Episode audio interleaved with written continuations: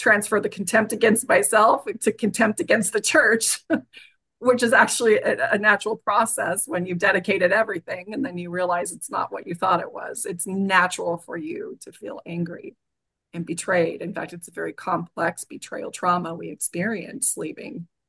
And it's not something that you get to just snap out of. And so you when you hear things like, well, they can leave the church, but they just can't leave the church alone. Um, the truth of the matter is they won't leave it alone because it wounded them and they'll speak out about it because it has psychologically manipulated them in a way that's um, denied their sovereignty. And of course, we need to experience some grieving about that. And anger is in the process of the grief. Unfortunately, many of us haven't been taught how to grieve in a healthy way. And so we stay in the loop, cycling around in the anger and the betrayal and the grief and the upset. And then we turn all the efforts and energy that we were putting into being valiant members of the church, into being valiant destroyers of the church and we're still watching episode after episode validating our woundedness rather than popping out of it and creating a life and saying you have wings now you have the sovereignty that you've wanted all along. So rather than complaining about it why not make a plan and go live your life the rest of your life unburdened and untethered with these doctrines and really discover who you are and and generate um, this cosmic opportunity that you have with creation without all of the heavy rules and the obligations and the fears and all of these things and really engage with the universe. And instead they'll stay cycling in that pattern of victimhood and and pain and suffering. And for me, I would like to help do nothing more than to help what I call my people be able to get out of that situation and live gorgeous lives because that's that gets to be our our inheritance that we give to our family that's the legacy that we get to leave the earth is our victory over that experience Welcome to the Deeper Awareness Podcast, where we delve into the depths of our inner selves, uncovering authenticity and transformation. Join us for enlightening conversations on breathwork, self discovery, and the profound journey within. I'm your host, Josh Perry, joined by the delightful Hannah Oxley. Let's begin. Hello, and welcome to another episode of the Deeper Awareness Podcast. I'm Hannah, and today Josh and I sat down with Wendi Jensen. She is such a beautiful soul. It was so wonderful to spend time with her as she shared her story about how she left um, the Church of Jesus Christ Latter day Saints. Um, and what gifts that transformation, that leaving and finding a new life and all of the emotion that goes on with something so life changing, like leaving a church you grew up being in and being such a huge part of, um, and how she now shares her wisdom with people who are also leaving the church. Um, it's funny, Josh asked me afterwards if I resonated with any of it. And I said, of course. Like I um not very not from like the religious perspective, say, but just like the mind control aspect of it, I always find so fascinating. Um, to to just be aware of how how strong our minds are and how we will create um, truths that might not be our own truth until we start to really peel back um, layers of beliefs that were placed onto us in order to find that real truth inside of us. Um, so if you do resonate more with the with the church and the um, religious aspect of the story, I'm so excited for you to hear this episode. Um, but for anybody, it's it. We talked about so many um, just inner work things of of how to tap into your intuition, um, know what's true, and and so many other great tidbits. Um, so I hope you enjoy this episode. I know you will. Thank you and enjoy. We all do have, we eventually have different stories to share to people and to pick the right one. But whatever, we want this to be as nourishing for you as it is for our listeners. Wow, it's always fun to be able to be recorded and I don't know, mm-hmm. sometimes really profound things come out. I'm like, okay, that wasn't even my idea. So hopefully somebody recorded it. it came from another realm out my mouth. That's how this started. Josh, I was he was doing my practice sessions when I was going through practicum for my breathwork certification and then I did his and we was just like, wow, we need to start recording the, those things, those profound things that come out of our mouths. And we started, and that's when we're like, we're already recording. Why don't we just sub like put it out there and and let pe- other people listen? So like that's that trauma informed approach that we took. Like whatever we were afraid of, we made a little bit of room for ease and and let that fear be there, and then we moved past it together. And became and decided that we those profound things needed to be heard by other people. It's so true because um, when you're traversing unknown territory and you're expanding beyond anything that was modeled for you, that's about all we have is other people's stories. And when we can hear that they're experiencing the same thing before we cross that threshold, it's almost like someone's holding your hand and saying, okay, this is it. You got it. You got it. Until you're like, I knew it was here all I had to go on was the words of other people. And so that's why I love podcasts too, because they can help help us navigate un, uncharted territory for ourselves. So exactly. And I always say it's that authenticity that we hear through other people that really permissions us to be like, wow, they're just being their real self. I can just be my real self. And that takes right? that takes that vulnerability and courage, but there's so much healing of that on the other side. Like, was it Josh? You posted something, I think. Um, what was it? The antidote to shame is vulnerability. Like, I just think that was so, so powerful and kind of relates to what we're trying to get across, like for people sharing their stories. Uh, that is very profound. I, I think that's an epic, um, pivotal point in my own life where um, I had never really been in for any therapy or anything. And I had read the book Remembering Wholeness by Carol Tuttle. And she pretty much put all the responsibility on me for what I was creating in the world. And I was like, what? No, I'm being obedient. So the world needs to bow to me.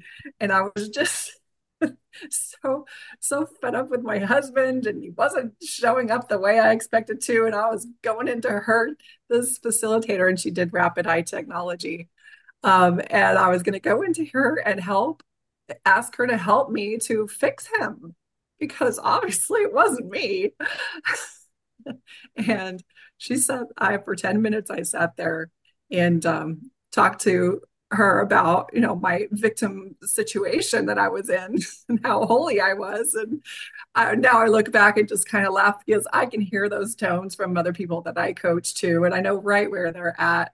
And she just held such safe space for me and she said Wendi I have a question for you and I'm like okay you know we're going to get to the bottom of this and she said do you ever feel like you're superior and I I was like, okay, I don't I don't like this question immediately. I don't like this question because anybody who comes off superior to me is just like so disgusting. Like they're just disgust for it.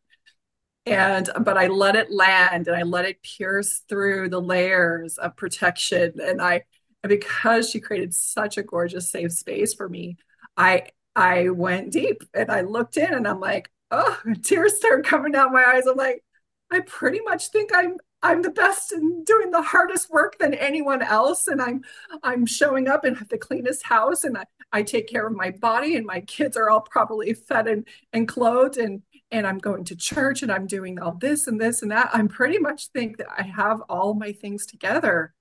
And I, I said, yeah, ooh, I don't want to admit it, but I do think I'm pretty superior. And I'm like, what do we do with this? Because I'm like, it's just all in my throat. Just, mm. yeah, not like I'm throwing up on myself. and um, she said, well, you need to know that that uh, superiority is a deeper, is a reflection of deeper inferiority. Mm. And then the floodgates just opened up. And then the really deeper truth came out that I was trying to create an image of myself as perfect on the outside to um, hide how inferior I was feeling on the inside.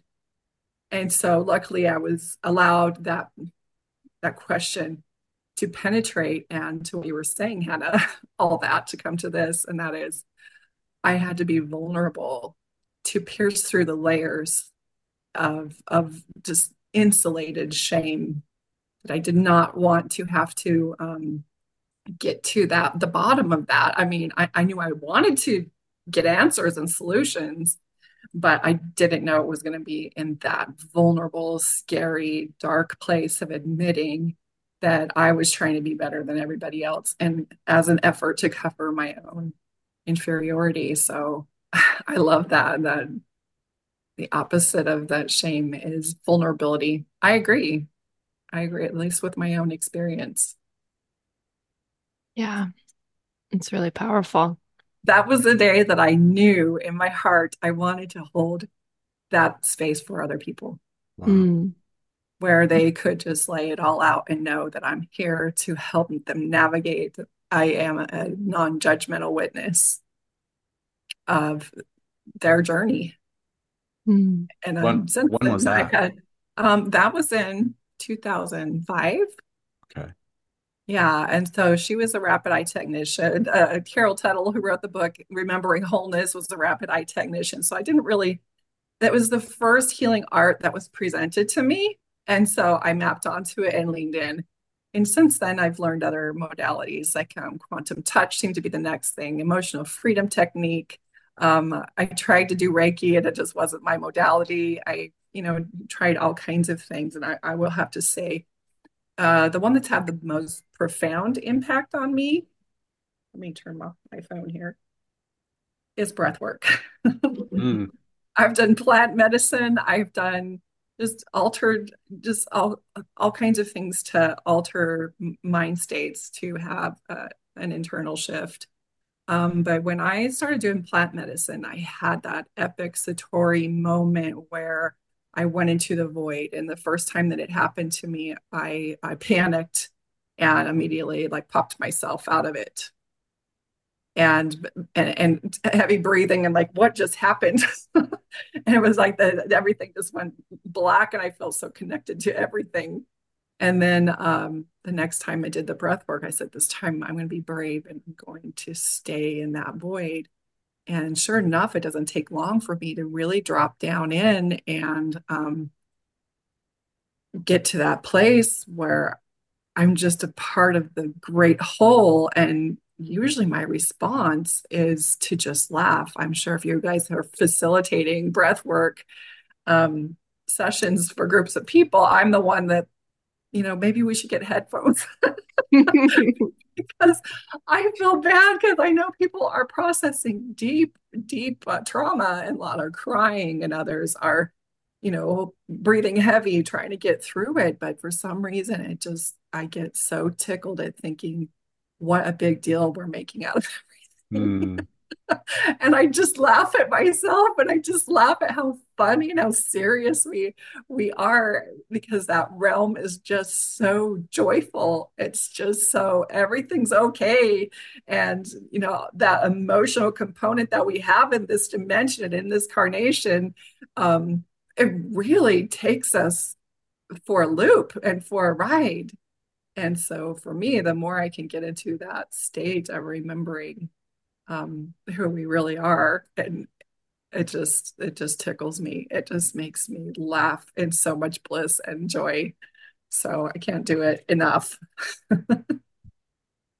I love that that reflection because i remember before i started my spiritual path i i was traveling and there was just one night i think it was the end of my trip and i had to come back to the states and i just started crying. And the person i was with was like like eh, we can travel again. Like why are you crying? And i remember just being like the world like like just that overwhelming feeling that like it was just so much. Like i was just starting to feel i think i didn't know like how much of an empath i was and i was just feeling just like immense sadness and overwhelm But then when I started doing breath work years later, it's that opposite. It's that like that that joy of like, oh my God, like it's it's that, it's everything. Yeah. But, so it's just so simple. Like so there's you go from like the two extremes and breath work definitely for me too like brings me into both like to be like okay yeah. this is something that was valid that you were feeling that every there's so much sadness and grief in the world but also and also like it is just so simple we're all just one Right. Well, and I think it's like different layers of awareness, don't you think? Like, mm-hmm. especially when you're an empath and I'm sitting across from someone I'm like doing uh, uh, uh, some work with and um, navigating, I, I have to be able to feel that emotion and, and travel through that, the thickness of suffering and pain and all that. But there's just something more powerful, at least for me as a facilitator, of knowing that up above here is this place of everything is okay. How do we get back into that everything is okay? And mm-hmm. how do we unweave and unravel this story and retell it in a way that um, reveals the lessons rather than keeps us in this state of woundedness? Mm-hmm. That's so good. I I've thought a lot, and we've talked about this on the podcast of the spiritual path is it's easy to get caught up in the affirmations where we're kind of just going into pretend fake enlightenment because we're saying the right things, but without going deep, deep. into the wounds. It's like going deep the the deeper I've gone into those, now I can take that step back that you're talking about and hold mm-hmm. it's like hold hold the presence that yes, I can see that this is really a lot for you right now and we can move through it. It's not like all consuming because when when we can't see our way through it, it does feel like there's no way out or I'm stuck or yeah. Well, and, and if you've interviewed people who have been, you know, wanting to take their life and being in those situations that's exactly what they the biggest thing that they feel is i'm trapped i have no way out of this this is the only way out and little do they know that they're right there at the veil ready to pierce through mm. and you hear stories like eckhart tolle or byron katie's story is one of my favorites too where they're just in that state of deepest despair and suddenly they have this epic download of what it's all about and it's like complete pivot and they're able to climb out of it and sometimes it's got to be hard to teach people because that cataclysmic moment is not what most of us experience it's not like everything is dark and suddenly somebody turns a light on it's it's more of this gradual okay now i see the wisdom in this experience uh, what's next? and so we're just in this continual state of doing your shadow work, so to speak. And I, I have to be honest, there's times where I wish I had that epic, mm-hmm. you know, one time crash. but I know what it takes to have to get to that rock bottom. And I I don't envy that when I think of it that way.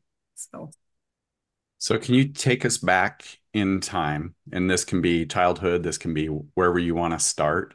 We just like to get to know you and your story, your journey, mm-hmm. and you can fill in, you know, as much detail as you want to go into. Oh, goodness. Well, I will. Um, a lot of it I process, so I really don't get stuck in the in the trauma very much. But in an effort to for my story to be useful for others. I was raised um, very Orthodox in the um, Church of Jesus Christ of Latter Day Saints, seventh generation, and it was a very profound part of my upbringing. And we did all the things, and I uh, followed all the milestones, and all I was very obedient. My personality is um, in as I do like things like human design, harmony is really one of the big things that I've come here um, at, to bring as a gift, not to learn. It's something I like I already knew and learned at some other point in my um, lifetime, lifetimes. But it was a gift that I've come to bring here. So hmm. um, I try to be obedient, and I was people pleaser. So sometimes it was not working in my. It worked for my benefit um, when I was younger, because it saved um, conflict and chaos. And so I was the peacekeeper in the home, and I would go around doing my brothers and sisters' jobs sometimes so that when my mom got home, there wouldn't be arguing. And, and I was always, so I was like the martyr, the one that would sacrifice to avoid the chaos. And I take take on all these roles, of course, as a young child, completely unconsciously. And it's not, there's not anyone to blame other than this is just how I onboarded all the things I was experiencing.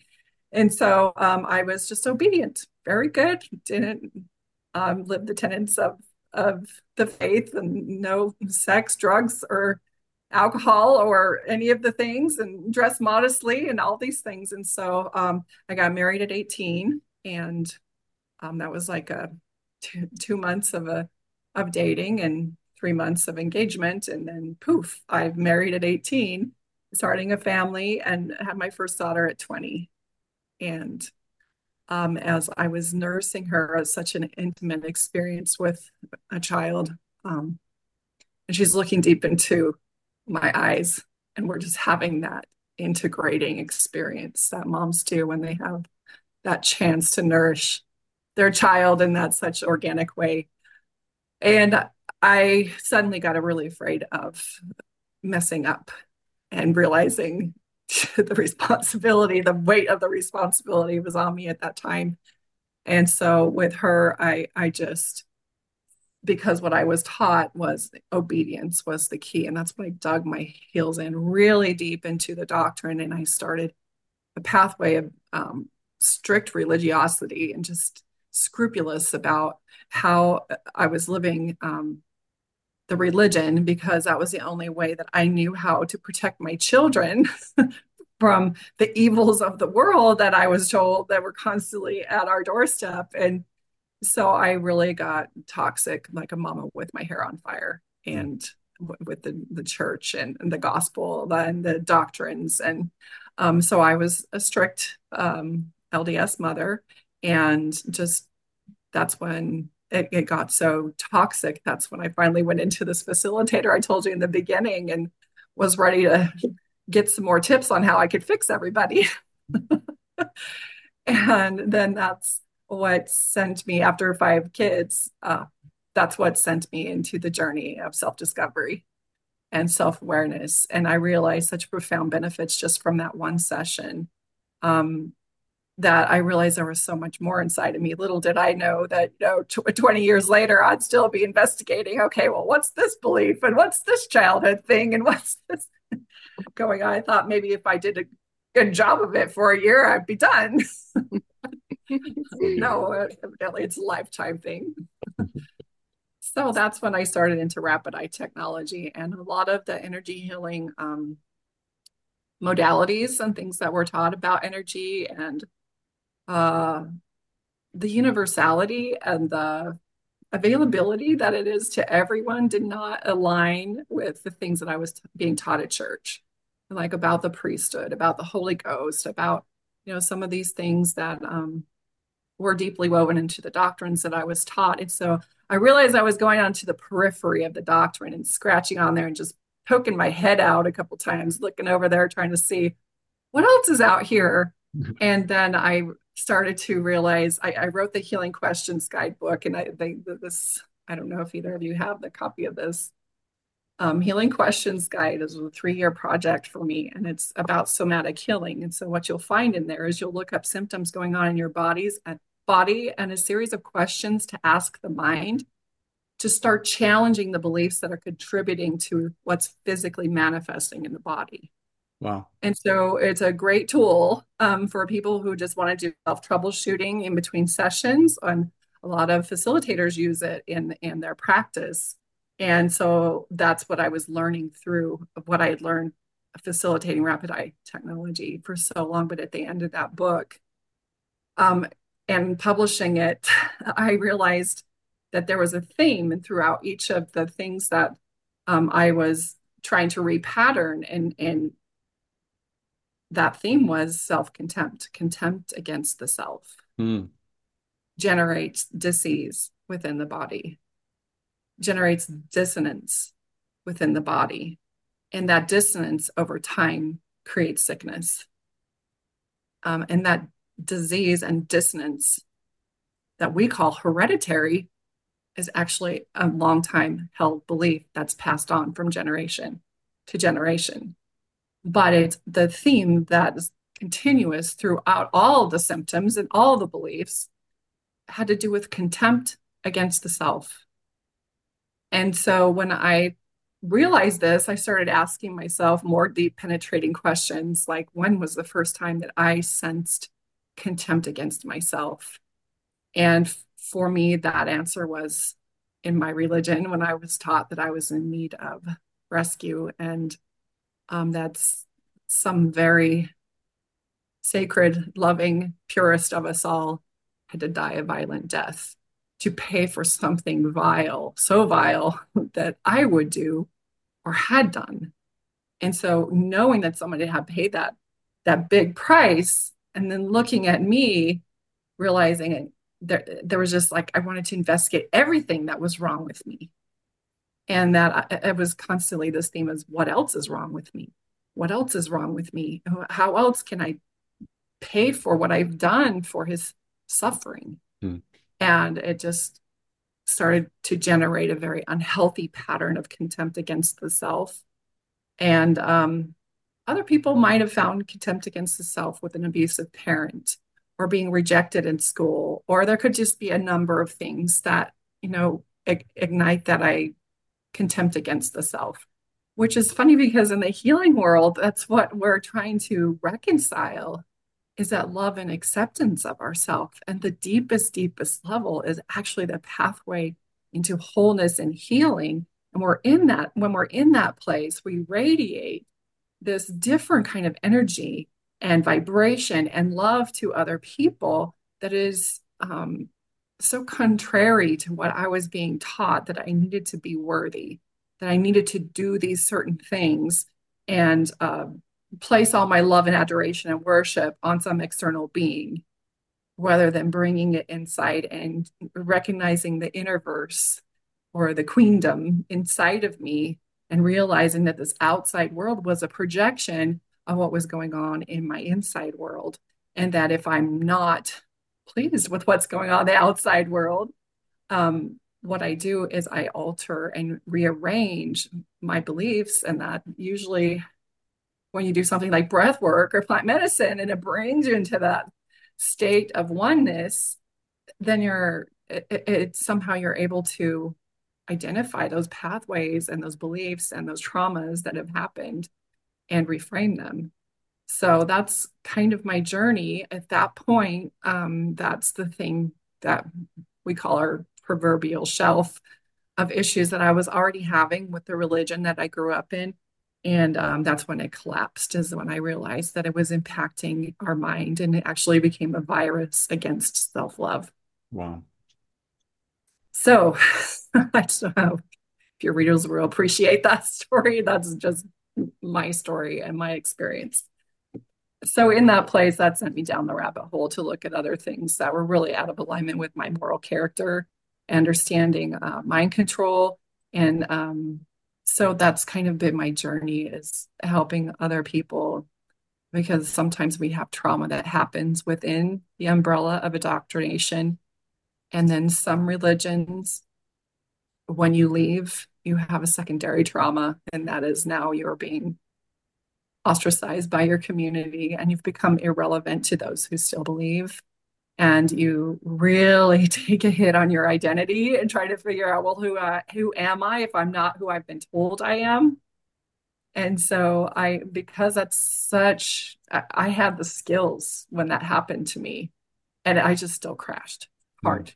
and I didn't know how to climb out of it. And so I wanted to create um, processes and coaching and other things for other people who are having that same experience, not wanting, have no intention to destroy the church. Um, I'm just here for the healing and to help people to um, reconcile some of the beliefs that they established that are not, um, uh, they might be blocking them on their way to wanting to discover who they really are and what their potential is and what they've come to bring the world. I imagine that that niche, though you might think it's a small amount of people, is probably like you probably have so many clients needing this sort of help. Well, I think um, here in Utah, that's densely uh, LDS population, um, there is an an increase and there is a momentum and an outflux of people who can no longer align just because of the natural evolution of some social constructs. I think every religion, I don't think our religion is special. I think it has a unique and specific doctrines that impact specifically, but we're not unique in that um, religion is taking a hit right now because those are methods and narratives that we've been mapped onto for good purposes or bad purposes um, to be able to understand our world. And they're really wrapped in guilt, obligation, shame, and fear. And that was the technology we used to get us to do and behave better. And now we're at a more evolved state collectively where we can use empowerment and self awareness and boundaries and trauma work and all of these things that have come in my generation. Um, we can use them to upgrade how we have our human experience. And a lot of times, religion just no longer fits within that realm because it really is about understanding the inner world and religion was more about mapping onto an external god that mm. had limits and rules and expectations. So yes there there's an outflux is what i'm trying to say. And it's got momentum. And i think these outdated technologies are just going to naturally start to dissolve. It will take decades but we're in a great awakening in my opinion. And there's just um, many young people whose minds are already, I, I don't have another word other than to say upgraded. and ready to experience something other than kneeling in, in, pews and you know taking sacraments and and uh, dressing up in shirts and ties and and you know claiming exclusive rights to God. I, it just doesn't fit within their wheelhouse anymore. Mm-hmm. I agree that there, it definitely feels like an awakening to me too. Yeah. And I'm here for it. I'm so excited about I, I just moved to St. George and there's just a collective of people who are learning all these beautiful modalities like um, drumming and breath work and plant medicine and facilitating things like yesterday I just did a light therapy where the bed vibrates and you've got the lights going and then you've got the also the binaural beats going and it really shifts um, a lot of clogged up energy um, depending on what program you're using. I'm like we have come a long way from rapid eye when i had to use this eye directing device and go really fast and get you to blink so i could get you in an altered state to release the trauma you had when you were seven. Um this this when you were talking about um, contempt against within yourself or something, I couldn't think of the definition of contempt. And I was like, I have to Google that. I feel silly not knowing what that is. But then I was like, maybe a listener also is a no. So what would you, how, would you, how would you define contempt? Um, just a, an aversion or a resistance. Resistance, yeah. Like, like a, like a, disgust is not the word, but just, just, um, almost associated with an anger for yourself yeah yeah so does mm-hmm. judgment fall in there like how does judgment fit like self-judgment mm. um well I, I think we're just going to be judge, judgy beings. Like I wrote a blog once about judge me. Go ahead and judge me. You have total permission because you're going to judge me anyway. And that's more of a reflection of your programming is how you judge. And I remember in the when I was, you know, deeply um, in my religion, I would go to take the sacrament with this earnest desire to not judge anymore because I started to realize I'm super critical. The superior girl is so critical. and so my my whole goal was I'm going to take the sacrament, be renewed, and make this commitment I'm not going to judge. And I, I literally, I tell you, I, I handed the tray to the next person, probably a family member. And I literally just looked over and saw this woman's dress. And like, I can't believe she's wearing that to church. oh my gosh. This is a really systemic problem mine. and then I started beating myself up and saying, What's wrong with you? You are so mean. You're like a mean girl. What what is, and so it just learning that inner dialogue. And nobody taught me, certainly not in church, the pathway to get out of that judgment that you're talking about, Josh. And and now I understand is the more I accept about myself, mm. not that I'm perfect and not that I'm eh, you know, not that I have arrived on any level, but the more that I set accept that I'm a little messy here. And I remember when I used to be judgy like that too. And I remember when I felt so desperate that I started doing manipulative things. And I remember that I was trying to express myself and I tried to dress sexy and get validation from other people. And, and because I've accepted all those weakened and desperate states rather than having contempt against them, that absorption of my self acceptance is what caused me to look at other people going through those struggles and rather than judging them, embracing it and say, look how gorgeous you are in this space. And I, I completely accept you. And so to me, that judgment transferred into awareness. Hmm. And it doesn't have like have a signature of contempt to it. It's just, I see you. I know what you're doing. I don't know why you're doing it, but I know it probably has something to do with, you know, some trauma you've experienced or some environmental thing that you're doing. Um, but I allow you to just be a human ex- having your experience rather than needing my contempt and, and opinion on the matter. mm. Does that kind of answer your question, or does I yeah. totally it? well, what phrases would someone experience that is expressing self contempt, like the beliefs or the thoughts. Really getting clear about your inner dialogue. Um, I used just like a little notebook when I first did this. I used a little notebook. Um, I to my little black book, and on the front page of it, I would carry it everywhere. Probably maybe just for a week, so it was not like something that became my my daily practice forever and ever.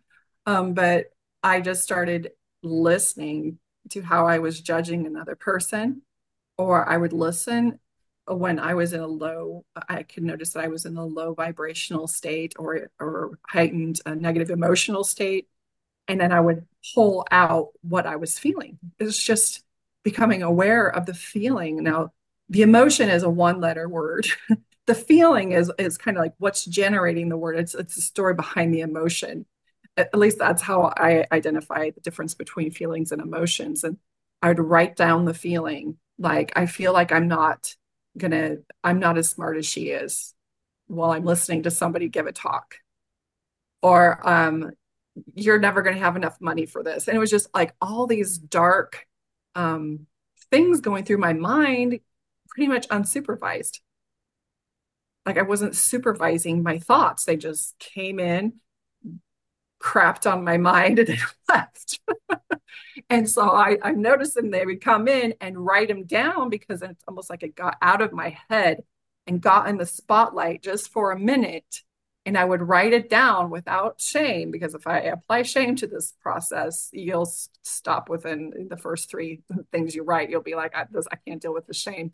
But you look in, you write that down, realize that it's just the belief, it's just the feeling, and then reframe it into what the truth of who I am is. Now, if I don't know the truth of who I am is a divine sovereign being of light, well, then it, uh, even if that's not the core place that you're going to come from, at least something better than I'm never going to be good enough. or, I mean, if you're going to keep on religion, through Jesus Christ, I am better, or whatever. How, however, you're going to use it, it needs to be some kind of level of upgrade. And so, um, that doing that process helped me become more aware of the inner dialogue, mm. the voice that I was actually listening to every day, and also helped me to reframe it. And just that practice alone, like, opened me up to know what the broadcaster it's so invisible that broadcaster is going 24 7 but until we stop and listen and go what are you saying right now? That is vile. You are the meanest bitch i ever heard. What's going on? If i had to be married to you i'd have divorced you by now. But unfortunately i'm not only married to you like i'm stuck with you forever. And so i need to we need to negotiate the, the, the sick communication that you're you're infesting me with. And usually it has something to do with your siblings and what they said or your parents when they said something in a moment of emotional duress or whatever but mapped onto it and decided that's who i am. Mm. so that hopefully that helps anybody. Yeah. Was the trickiest hands-on activity i could do to get intimate about my internal dialogue. So i've asked other people in the past that moment, it sounds like when you were with Carol Tuttle, that moment where she asked that question and there there's a defense that that had been there previous but you mm-hmm. said you allowed it in mm-hmm. what do you feel like kept you kept might be the wrong word but what didn't invite you inward prior to that moment to to um, assess? If I had to identify the component, I would say it was my ego. I was, and that ego is this thick layers uh, that keep the story alive, that we keep telling it over and over again. And I think there is an element to the ego that does not want change. That if you pierce this veil, and you discover something about yourself that um, would be useful in being able to enhance your life, there's a risk of you jumping out of that story and becoming something else and someone else. And so that, and we can call it vulnerability or call it vulnerability is the act, maybe, but I, I think what you're talking about is what is it that allows you to say, okay, I'm going to look at the scales. You know, you know you've got to lose weight. You're not getting around. You're not breathing right. Your clothes don't fit. You know there's extra pounds, but you haven't stepped on the scale in years. It, it's that okay. If we're going to fix this, I got to look at the, the scales and and give me an idea of how far I've gone from my goal. And so it, it is almost like uh, and even recognizing to this day, I have to recognize the resistance. And I and I ask this one question: What am I ignoring, resisting, or avoiding? That if I would just pay attention, it would make all the difference in the world with this thing that I'm dealing with. And so you'll find that a lot in my book. What am I avoiding, resisting, or ignoring? Mm and that's that's kind of knowing that at the other end of that is real it's really your higher self wants to communicate what that is. But you have to be strong enough to ask the question vulnerable enough. Because it's so weird because vulnerability just seems like such a weak word. But it, to me it is the most powerful courageous thing that we can actually do is to be vulnerable and that's the tool to say okay whatever it is i'm ready to see it i'm ready to hear it i'm ready to know it. But knowing that if you do you you have to be prepared for your world to change. And what that might look like is you might have to start doing things differently. You might have to change your behavior. You will risk losing your family your friends your place, your position, money, whatever it is, in order to stop betraying yourself. And that in that epic moment, I think is the most powerful moment we as human beings have, because that is the pivotal moment of transformation. You can't go back after you see it like that Pandora, if you're willing to open Pandora's box, you realize the world is way bigger than what you've been trying to condense it into. Does that answer your question? so good. that so, and more, yeah. Yeah, I I was uh So I left the church when in 2018, almost 2019. And so it's been a journey from from there. But but I lost, well, Hannah wants to interview me at some point. So so I get my story out. You should do it. I get I get little tidbits Yeah. here and there, but I'm I would love to hear your Oh, story, sorry. Josh. Yeah. You could be on here. We could be we can interview him together. Yeah. That would be awesome. I, honestly, I would love to do that. So Let's I have this fear of speaking up, like on social media, step like speaking my truth because I'm afraid I will hurt my parents specifically. And I can feel that it's like a wound when I was three or something. Like I can feel this hurt in my heart. And it's so is that the resistance that I'm I'm not feeling that? Um, so the fear is a really, it, it's a valid fear Okay. because, yeah, when parents have put in all the effort to make sure Mhm. that you're living in alignment with the gospel, and then to hear them, uh, hear you say things that are absolutely almost opposite of what you've been taught. Um, unfortunately, the thing that hurts them is not you speaking your truth. It's the lie in the first place. The deception is being revealed. And when deception is revealed, it hurts Mm. and it's scary. And if we haven't been taught how to process those things, which is likely your parents weren't taught, I know my parents were taught. Let's face it, I wasn't taught until I was Mhm. in my adult years how to process that and look at that and say, what am I really hurt about? Is it the fact that Josh is speaking these truths, or am I hurt because if I go deeper, I find out that maybe I taught, I'm responsible for teaching him a pathway that was not serving him. And, and it sends them deep into a rabbit hole. It like catapults them if they're willing to go. It catapults them down into that space of understanding. And so many people are not prepared, especially past generations, they're not prepared. They do not have the tools to process that. So all they can feel is all my efforts at keeping Josh on the straight and narrow have been destroyed, and he will go into outer darkness or into a, a lower kingdom or whatever their narrative is going to be. He's going to go to this place, and we've lost him because that's the narrative they were taught. And they haven't been taught to go deeper past that. Because going deeper past that, it unravels the whole fabric and foundation of things that they've been taught. And the the generations that are older than us, that can be so terrifying. But what value is there in protecting them? In our effort to protect them, we do not speak our truth. And you know, and I know that it is in speaking our truth that helps other people feel safe on a very scary journey. Right? and there's so like now you're toggling is it worth hurting my parents?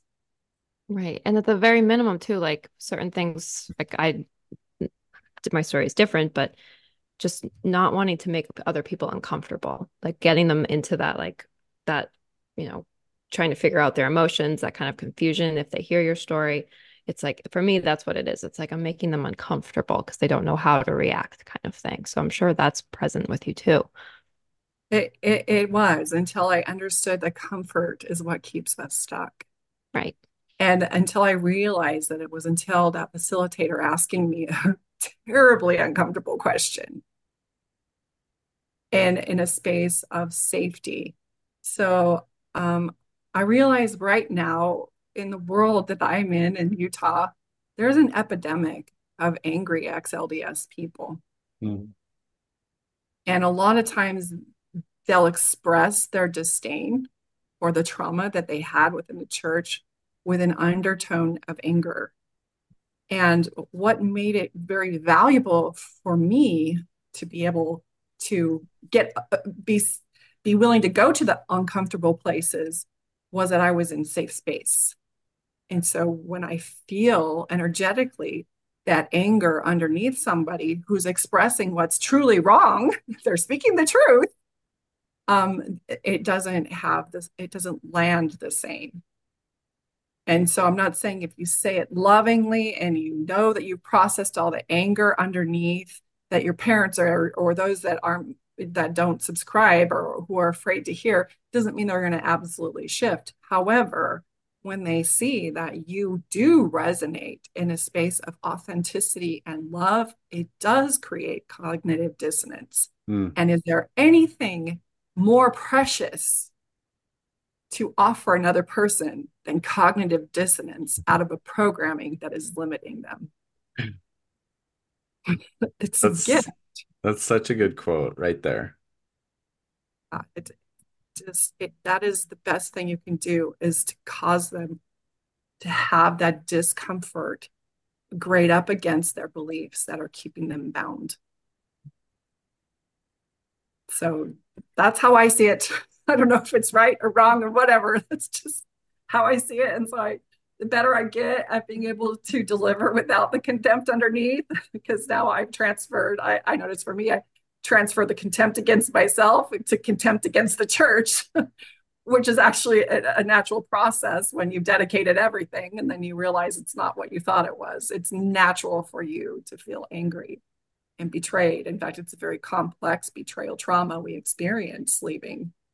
And it's not something that you get to just snap out of. And so you when you hear things like, well, they can leave the church, but they just can't leave the church alone um, the truth of the matter is they won't leave it alone because it wounded them and they'll speak out about it because it has psychologically manipulated them in a way that's um, denied their sovereignty. And of course, we need to experience some grieving about that. And anger is in the process of the grief. Unfortunately, many of us haven't been taught how to grieve in a healthy way and so we stay in the loop, cycling around in the anger and the betrayal and the grief and the upset. And then we turn all the efforts and energy that we were putting into being valiant members of the church, into being valiant destroyers of the church. And we're still watching episode after episode, validating our woundedness rather than popping out of it and creating a life and saying, You have wings now you have the sovereignty that you've wanted all along. So rather than complaining about it, why not make a plan and go live your life, the rest of your life, unburdened and untethered with these doctrines and really discover who you are and, and generate um, this cosmic opportunity that you have with creation without all of the heavy rules and the obligations and the fears and all of these things and really engage with the universe. And instead they'll stay cycling in that pattern of victimhood and and pain and suffering and for me i would like to help do nothing more than to help what i call my people be able to get out of that situation and live gorgeous lives because that's that gets to be our our inheritance that we give to our family. That's the legacy that we get to leave the earth is our victory over that experience.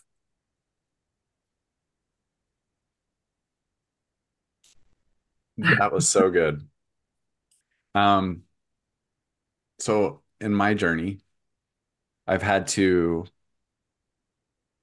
discover a relationship with anger because in the church anger was bad Mm-hmm. And then crying was weakness for a man. And so there, there was no space for grieving. So I can see how easy it is to stay stuck because no one has created a space for those feelings to be valid and mm-hmm. honored and welcome.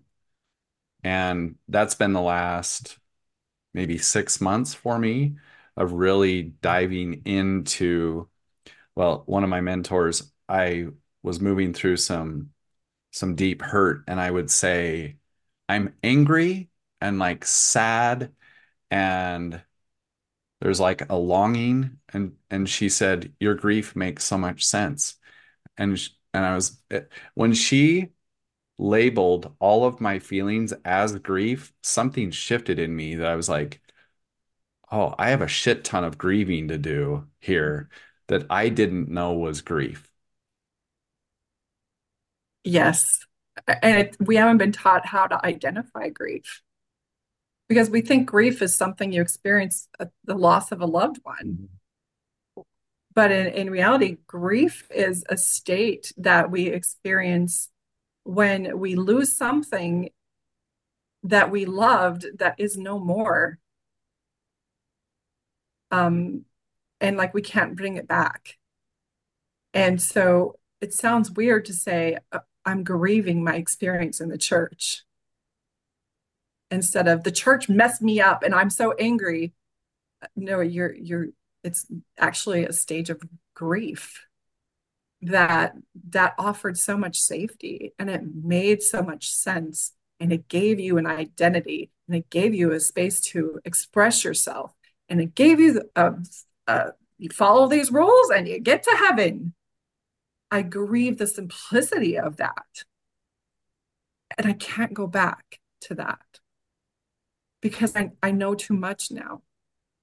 And so, yeah, I, I grieve the simplicity of my religion, but I would never go back.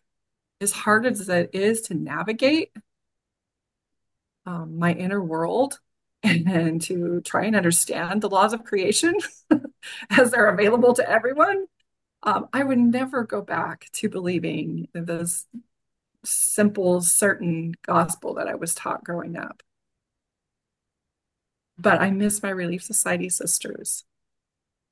I read, I, I, I admit it was woven into every aspect of my life to how I spend money, how I wear my clothes, what I eat, what I drink, what I do on Sunday, what I do on Wednesday, what I do every morning of every day, and how I operate and how I think about everywhere I'm going. And as you're extracting that, the process of extracting it out and renegotiating those things, using your sovereign mind and your own conscious and your own critical thinking, you realize how much as you pull that thread to the tapestry that you've built up until that point, you realize that tapestry is fundamentally just unraveling and you don't know what's going to be at the end of it. And my experience is at the end of it is a very small piece but that little piece is you. Hmm. That little piece is the uncontaminated you. It's the brave you. It's the vulnerable you. It's the messy you. It's the loving you that was whose compassion was exploited. And you can work with that. And now you get to build a whole new tapestry that feels authentic to you because now it's going to go through a whole new process before you onboard it and weave it into your fabric, you're you're going to be more scrupulous about who you're letting in, what you're letting in, what you're going to map onto, what you'll attach to, and what you you're going to hold loosely. And so you you're just doing it with more ability to discriminate the ideas that are imposed on you rather than just absorbing them. Thank you for all that. That I can feel healing happening just in your words. Oh, good. good. I love to have these conversations. I think they're so important. They really are. I'm glad you're doing this podcast and you're getting it out there and getting over your own fears about, you know, being seen and being heard and doing it right. And yeah. So could you talk to us about this this idea of intuition of tapping into the truth inside of us in a world where we we're told otherwise or not directed inward? Yeah. Well i know my own experience is that i've always been kind of a spiritual character. I'm a dancer i'm a poet. I you know i i i live in the, the unseen world um even as a child and then uh, through the religion, I was told that at eight, I'd receive the Holy Ghost if, if I chose that. And um, so I really took it seriously when my dad laid his hands upon me and gave me the Holy Ghost. Um, I honestly didn't feel any different when it happened. and I understand why now. But it did give me the idea that that presence is in me. Unfortunately, it, I was also told that it's only there when I am worthy and when I'm obedient. And I was also told that that intuitive um, gift would never cause me to leave the gospel, the church.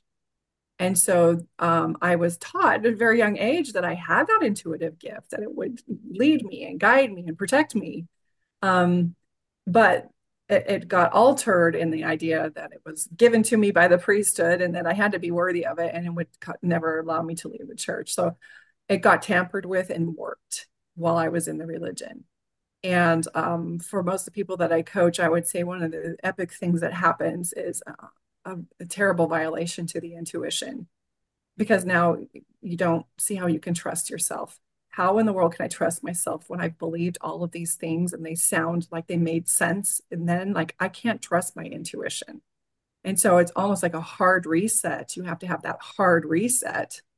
And um, for me, being able to rebuild that is to listen to those voices and again take out a little journal and start saying, okay, is this my intuition or is it coming from a place of fear? If it's coming from a place of fear, not my intuition, it's probably my conditioned self. Another thing is this idea that I'm having that's coming through to me. Is it expansive? Does it cause me to ask more questions? Is it inclusive? Is it universal? because when it if it's anything that's exclusive or special or you know only you can do it or you know it's going to make you famous or whatever you can be assured that is the ego as well. And unfortunately a lot of the doctrines that i was raised with um, were very ego affirming. Like we were special. Uh, we were the, we were the chosen ones. Um, the covenant path would keep us safe. And it was just all these exclusionary ideas that the ego feeds on because it, it wants safety, it wants consistency, it wants uh, uh, certainty. And so that's on my whole life, that's what I was getting from the doctrines there. And your intuition is a little different, it's expansive. You realize that every it could operate for everyone and that you're not you're not special you might discover you have a unique gift but the minute you think it's yours and you're going to exploit it it's not going to work for you those because our our gifts are given for everyone else. and your gift to speak the truth if you're afraid to speak it that's your ego it's not you know coming from that intuitive place your intuition is the one that's saying josh say the things the people need to hear. And it's the ego that said, I will be rejected and I will hurt uh, mom and dad. And I will, I, I need to keep quiet and keep them safe. And so that, that gathering the intuition and strengthening the intuition has been an epic uh, thing for people who are deconstructing to reconstruct their relationship with their intuitive gifts. And the more you practice it, the stronger it gets, the more you can trust it, the more you lean in. So for me in my life right now, I I've been for a month in St. George, Utah. I don't have friends here. Well, I do now, lots of them.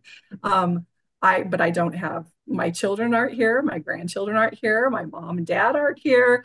I don't have a boyfriend here. I don't there there's like it's just me, but I knew that this is what I was supposed to do. And a mm. pathway started to clear when I agreed to do it.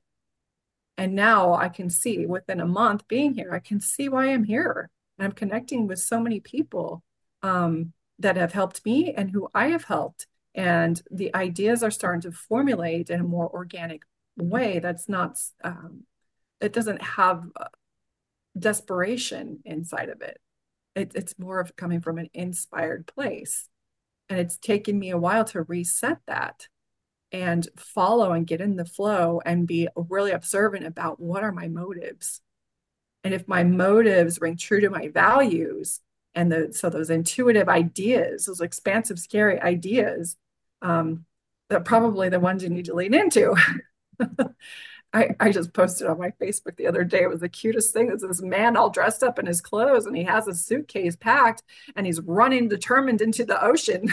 and it's like, I all I know is that now when I hear that voice, if it does, even if it doesn't make sense, I'm doing the thing. and once you've mapped onto it and you feel like you can trust it again, um, I I don't want to be without it. Mm. And it's not a matter of me being worthy. It's a matter of me knowing how to access it. It's not a matter of it being bestowed upon me because I've a special religion and the priesthood gave it to me. No, it's innate in all of us. We have access to this. And one thing I've also noticed too is that not all of us develop it in the same way. Um, it's just like meditation, you know, this is how you meditate. Well, it might not be how you meditate. And I've also felt in the body, we each have a different uh, complex body and we're made differently. Some people feel that intuition in the, in the gut other people feel it in the heart. Other people have it in the mind. Um, other people have like a whole body resonance with it. And just learning how it communicates with you is the important thing. So if you're in some um, institution that tells you it's the thing that comes from your heart when you're actually a belly a belly intuitive, then it just creates confusion and it, it, frustration we tend to beat ourselves up like what's wrong with me? I'm not getting intuitive in my heart. I don't even know what that feels like. And then somebody gives you the idea that you might feel it a different way and you're like oh i need to learn how i feel it. Mm-hmm. i was just i just sent this to josh yesterday. There i saw this clip on instagram of um, this man telling a story about he was driving his daughter in a car and they were heading somewhere and all of a sudden he like something came up in his mind and he was like dreading something. And his daughter i don't know how young she was but she just said is everything all right? And he's like yeah i'm fine. And so like she instantly felt that feel that something that he like he said it was right away. As soon as he had like a nervous thought she picked up on it. And then after a second later he's like I need I need to tell her that no, like I was actually like because otherwise you're going to train. You're invalidating it. Yes, exactly. Yeah. So uh, that that just resonated with me so much because there were so many times where I not trusting myself, and then I end up listening. And I'm like, oh, thank God I listened to my intuition. But there you there are so many, you know, religion or anything we go through as kids that do we have to almost just be wary of things that are trying to keep us from believing our intuition and and you know feed ourselves things that do well And i think i think you know if it i know it's a very practical way but if you get like two notebooks you're like did this one? This is the negative voice. This is mm-hmm. the limiting voice. This is the dark witchy bitchy voice that and i even gave her a name. Her name is sheila and she's awful. She's awful and I know I just put her like when I hear her, I call her out, put her in the back seat, and I love on her. That's another thing. You don't beat her up because that doesn't work either. you love on her and say, Sheila, I hear you. I know you're worried about this, this, and this, and you need to get behind me in the back seat and stop trying to drive. and then the, the other book of I had this uh, inspiration, I had this idea, and I had that idea, and it's again, it's usually expansive it usually has something to do with uh, uh, helping other people. Uh, it usually has something to do with increasing and bettering yourself. And sometimes it takes a sacrifice, and sometimes that sacrifice is nothing over more than just a layer of fear. But it's inspiring you to do those things. And they are scary, and a lot of times they don't make sense. so I, oh, go ahead. I was just going to ask you how many notebooks you have. oh, well, I've thrown them all out now. This was me like getting just wanting to get really real about it. Um, I, I to answer your question, I have 37 journals. but those nasty notebooks, like I'm done with that. Now now that I can sift through it in my mind mm-hmm. on my own and I hear it and I that was just the rudimentary way to try just sift through my mind and get really clear um, and now it's just like, oh, okay, I know where the source of that is. Oh, there's an idea. I know the source of where that is, and and reframe. There's Sheila. yeah, Sheila, what are you talking about? So I made a drum a couple months ago and I use it during my breath work. And I had, I, I'm starting this little community um, where we're focusing on expanding our capacity to connect. So this is a lot of vulnerability exercises, and we're going to include breath work. So we started last Friday, and I brought my drum and I make a Spotify playlist for my breath work. And we're like halfway through the playlist, and I I'm walking around holding, you know, the space, and I look at my drum and I feel inside me play me. And Yeah, there you go. and and I'm thinking about what song's on, and I was like, no, the drum's gonna clash with this song. And so I ignored it. And then I'm walking around a little bit more. I look back over and the drum is like, play me. And I was like, fine. And so I walked over and I grab it and I started playing and walking in between the different people. And I didn't know who needed it. I didn't know for how long. And so I was just playing and playing and playing. And then I, I kind of felt like that's that's good. And so I put my drum down, finished the facilitating, you know, another 20 minutes or so. And then I opened the space for sharing, and there was a lady that shared her um, experience. And then there was a little gap, and I said, okay, I'll share. So I told him the drum story, and this other lady starts crying, and she said, that was for me. And she said, you were, as you were guiding, you were talking about walls over our heart, like calluses over our heart. And she said, I found this callus over my heart that I couldn't break through. And the drum, as soon as you started playing the drum, it just dissipated that energy. So I'm learning to trust and listen. So there's there's I love that story. There's another thing about intuition that and you just demonstrated it perfectly, and it has to do with that intuition is usually a direction. Mm, It's not a question. Uh, Um, it's not even in the form of an idea. Sometimes it feels like an idea, but it's a direction. Play me. mm, Go visit your mom. Uh, watch this. Watch this video. Um, it, it- it's it's just really directive, and uh, it's not like wishy-washy or flowery or anything. It's just go do this thing, and there's no emotion to it usually. However, after we hear the idea or the directive, we will have about three different excuses pop up immediately as to why you shouldn't do that. And those excuses are usually correlated to what will other people think. mm. so your your story completely explained that. Yeah. Yeah. Play me, got the direction, but it doesn't work, and people it won't. And, and, uh, and play me again. Because there's no way that you could have known. No. you know that that intuitive spirit can't tell you josh this woman over here has got a heart condition going on. If you could play the drum you will be able to break it up so she can work with that energy. You know it's not going to say that. It's just going to say play me. You don't even know why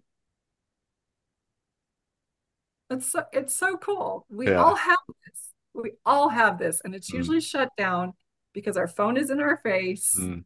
or we're trying to perform, or we're so out of alignment with our life, just trying to make ends meet, that it is just so shut off. And it has nothing to do with whether you drank coffee or had a beer last night, or whether your clothes are appropriate or what. nothing to do with that stuff. So true. So Wendi, can you tell us what is exciting you? What's what's alive in you? What events? What how are you like so you moved to St. George. yes. So you've been coaching, like is that still active? Is it more active? Like what's going on in your life?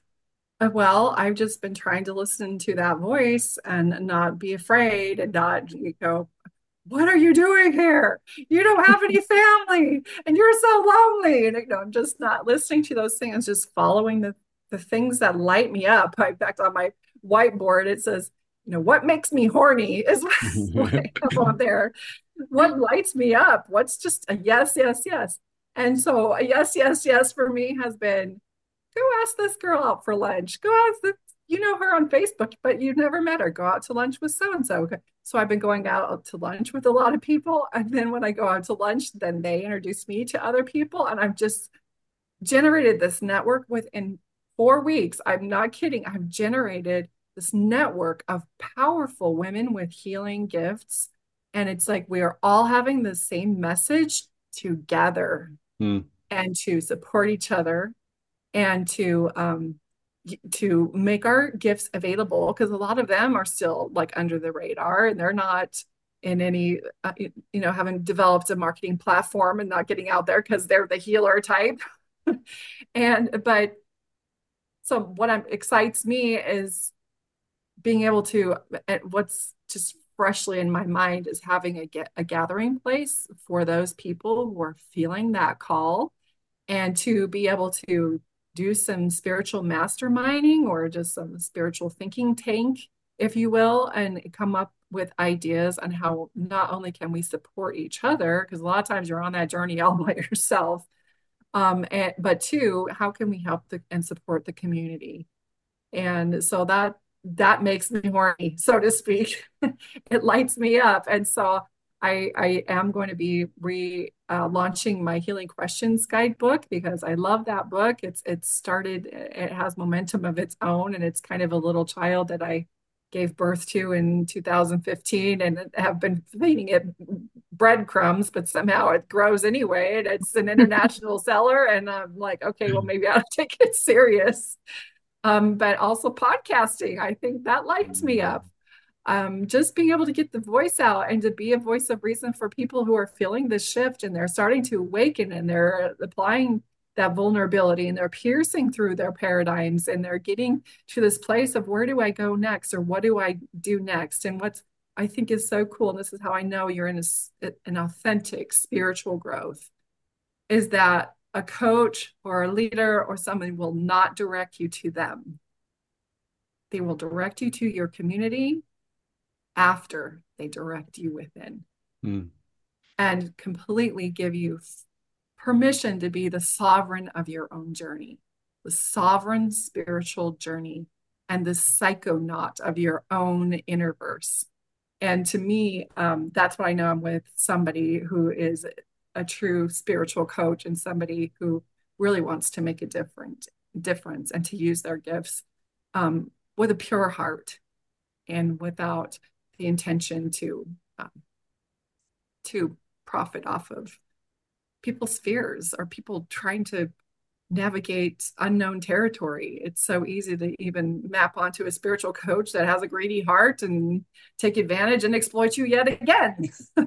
so that that's kind of been my journey is finding these authentic people, connecting with them, and then just starting to create a community where we can be here to support um, a, a lot like what you guys are doing.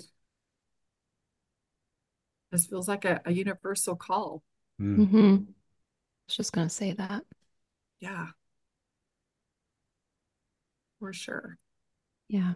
I feel the same way about community, just needing it's calling me, it's just showing itself to me, and I just need to act on it. But I do, I have all those little like Josh is laughing at me because I wanted to start. This is my basement. I have my one-on-one clients here, just lie down on a yoga mat. But you know, I have there's a whole nother half to it. And for whatever reason, I'm like, I don't know if my house is ready to have like groups of people. And I just like all of that that ego just keeps telling me that, oh no, no, no.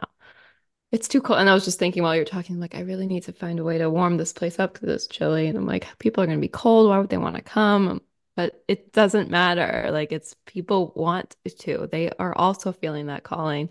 I just need to invite and make the space happen. Well, and think about the people who come. And think about how you will feel when your floor is filled with bodies and your gifts are radiating and making a difference. Mm-hmm. And it's almost like, shut up, Sheila. Right. messy with you. I'll find a way to, to warm this basement up. With just people. Everyone will warm it up just Body being heat. here. But yeah, my my Sheila is definitely loud. But I'm loving her too. Thank you for trying to keep me safe. I have failed things in the past, but that doesn't mean that this is going to be a failure.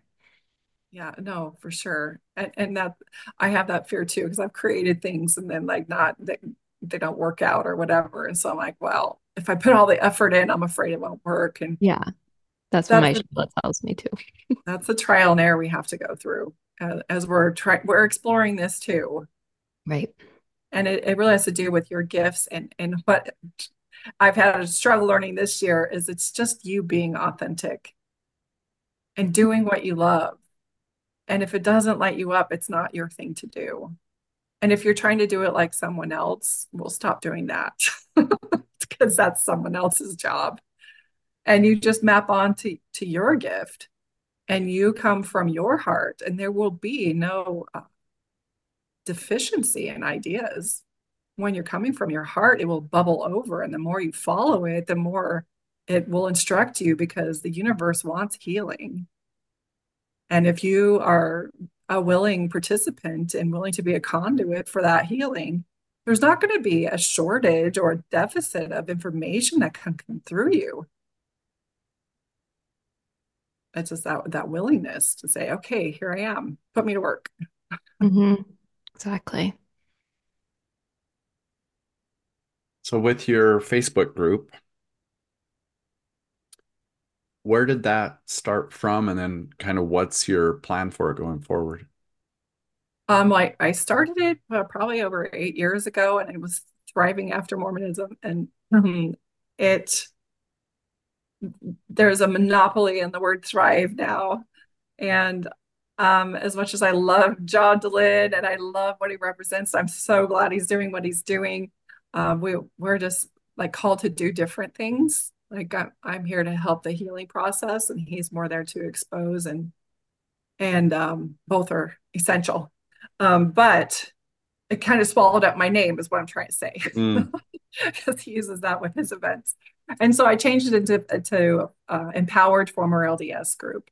And my vision for that group is to help provide them with the tools, but to also create a community where they can support each other. So I have some rules in there um, just so we can create a safe container and focus on moving forward. And so, um, what do we have in there? Like 52, 5,300 people so far, and it's all growing or organically. I have not advertised for this group other than maybe on a podcast once in a while.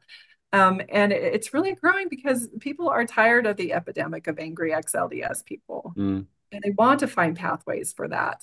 Unfortunately, I, I as a, I shouldn't say I'm like a, lone coach doing this because there are a lot of people who are actually going into this field of whether it's therapy for people who are are deconstructing, um, or coaching or, or whatever.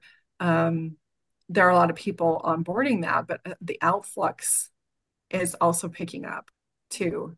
And so there, the more people that step into their gifts, um, the more people can help. So to me, it's about connecting people with the services and the people and the events and experiences that will help them to m- move forward and have that that forward um, vision for their life and the skills to do it. So that is my goal with the group. And because I'm having my own little experiences, sometimes I just kind of go AWOL and let it operate itself, which is mhm. really cool because everybody's pretty responsible and grown up in there um, compared to a lot of other groups that I've been a part of. Uh, but my goal is to actually connect people with the resources that they need to help heal. Yeah, I think you're meeting a definite need there because I I was in that place too where I was listening to all the podcasts and getting more and more aware, but also more and more angry. And then I was like, what do I do with this? Do I just stay in this cycle for the rest of my life? I was like, I don't want that. And so I left those other groups just for that reason. Yeah, like sometimes you have to really be conscious and aware of the environment you're creating for Mm. yourself.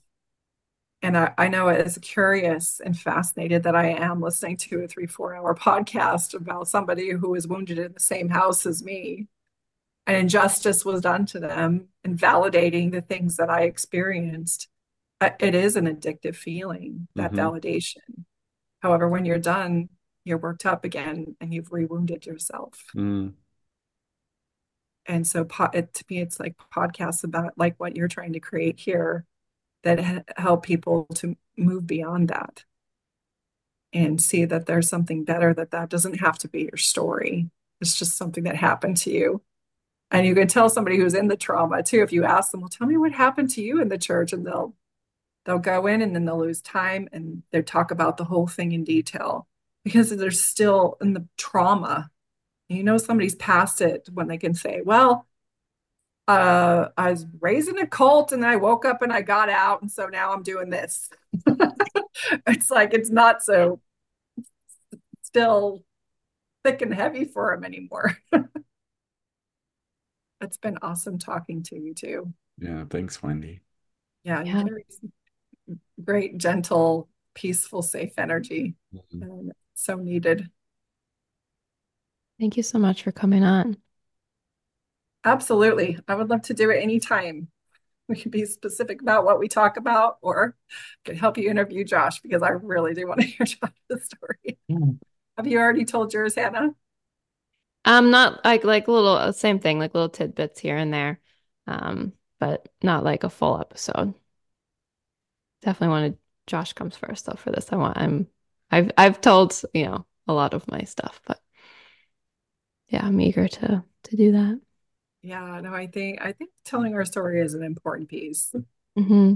It really is, and it's especially powerful when we can share ways that helped us get out of it, mm-hmm. And it gives people hope who are just barely waking up to what's happened to them, and they're just in this state of turmoil, and they're just like, I don't know what to do or where to go from this place. Uh, I was not taught where I'm supposed to go once I hit the borderlands. mm-hmm. So it, it, really helps to heal, hear other people's stories, especially when they end in victory. Mm-hmm. Absolutely. Yeah. Well, we like to um, end with you sharing a little message of what you want to our listeners and the world to hear. It can be anything that comes to you today. Well, I, I have shared this on another podcast where they're going to generate an entirely different audience. So I would love to share it with you and your audience. And um, it's basically, in a nutshell, the things that I learned um, by being raised in a high demand religion. Um, it wasn't until I discovered I was being deceived by the source that I was conditioned to trust the most that I learned to trust the voice within. It wasn't until I lost my superficial community of church friends that I began to seek real, lasting, authentic relationships. It wasn't until I lost the false identity that had been given to me through indoctrination that I discovered who I really am. It wasn't until I lost relevance with my family and my friends and my children and my parents for leaving that I stopped trying to please them all and stopped betraying myself. It wasn't until I lost membership in the church that claims to be the one and only true church that I found deeper association with God and all of humanity. Evidently, I needed to be told what to think and what to believe in order to appreciate the privilege and the freedom of thinking for myself. The trick is to transform your pain and suffering into resilience and power. I understand that the grief can be unbearable. I realize that the earth feels like it's crumbling beneath you. I know it is lonely and scary, and sometimes that you might doubt that you're making the right choice. But after the life quake, and after digging to find yourself through the rubble, you can rebirth yourself into a better version of you, a truer version the challenges of transition reveal your true inner strength. Now, no one can convince me that I've been a victim of the church because all I see now is that I have been gifted. And for that, I honestly am genuinely, abundantly grateful. Part of my experience was that I was taught to be quiet when I had something to say that might not meet the approval of authorities in my life. I will never again be silenced. I will not be censored because what I have to say matters.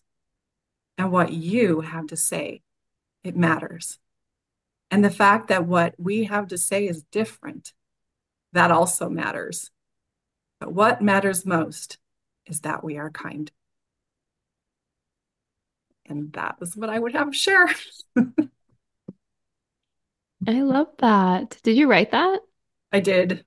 That is beautiful. That is part of my healing journey. so I hope it helps someone else. it's going to reach someone, that's for sure. Well, thanks for letting me have the opportunity to share it. Josh. It reached me, yeah. Thank you. Oh, good. Good, good. Thank you. And if lastly, if you want to share like where people can find you or you can find me. I although I'm just like all in the state of uh, re re um planting branding, I guess, branding myself at wendijensen.com. You can also find my book, The Healing Questions Guide. Um, maybe you can leave a link mm-hmm. for all that. And you can also join our Empowered Former LDS group. I'll, I'll have um, Josh and Hannah leave a a link for that. And then I have um, just events and things that I'm doing. Um, I'll be speaking at the Energy Healing Conference here in St. George the, the 9th of, of March, and I'll be talking about um, removing generational curses. Mm. So that's what I have going on. Exciting stuff. What a great episode. I hope you enjoyed that as much as I did. Um, let us know what you took from that. Leave some comments, share with a friend who also might resonate with the story. Um, subscribe, like, all those things so that we can spread the word about our podcast. And so all of our beautiful stories that we get to hear from our amazing guests get to be shared around the world. We appreciate you as a listener, and we'll see you next time. Thank you. Thank you for listening to the Deeper Awareness podcast, where the journey of self discovery and inner growth continues to unfold. We hope this episode has ignited a spark within you and inspired you to embrace a more conscious and authentic existence by looking within. If you enjoyed today's conversation, be sure to subscribe and stay tuned for upcoming episodes where we'll continue to explore the transformative power of breathwork and emotional healing. Continue the conversation and stay connected with us on Instagram. Follow at Deeper Awareness Podcast to receive daily inspiration, valuable tips, and updates on our latest episodes and offerings. We'd love to hear your thoughts and insights from today's show, so feel free to share them in the comments below or tag us in your posts. Your engagement and feedback mean the world to us as we strive to continue to create content that resonates and empowers our incredible community. Together, we can continue exploring the depths of consciousness, fostering genuine connections, and supporting each other on our transformative journeys. This episode is brought to you by You Belong Breathwork, your destination for transformative healing and self discovery. At You Belong Breathwork, we believe in the power of breath to unlock the deepest parts of ourselves leading to profound insights and a greater sense of connection and belonging. Whether you're seeking emotional healing, a deeper connection with yourself, or a path to authenticity, our breathwork sessions, retreats, and coaching programs are designed to guide you on this transformative journey. Our experienced facilitators are here to hold space for you as you explore the depths of your consciousness and discover the infinite potential within. Visit youbelongbreathwork.com to explore our offerings and download a free guided breathwork session. Thank you for being a part of our deeper awareness community. Stay connected, stay curious, and may you embrace your true essence with love and compassion. Goodbye for now, and see you in the next episode.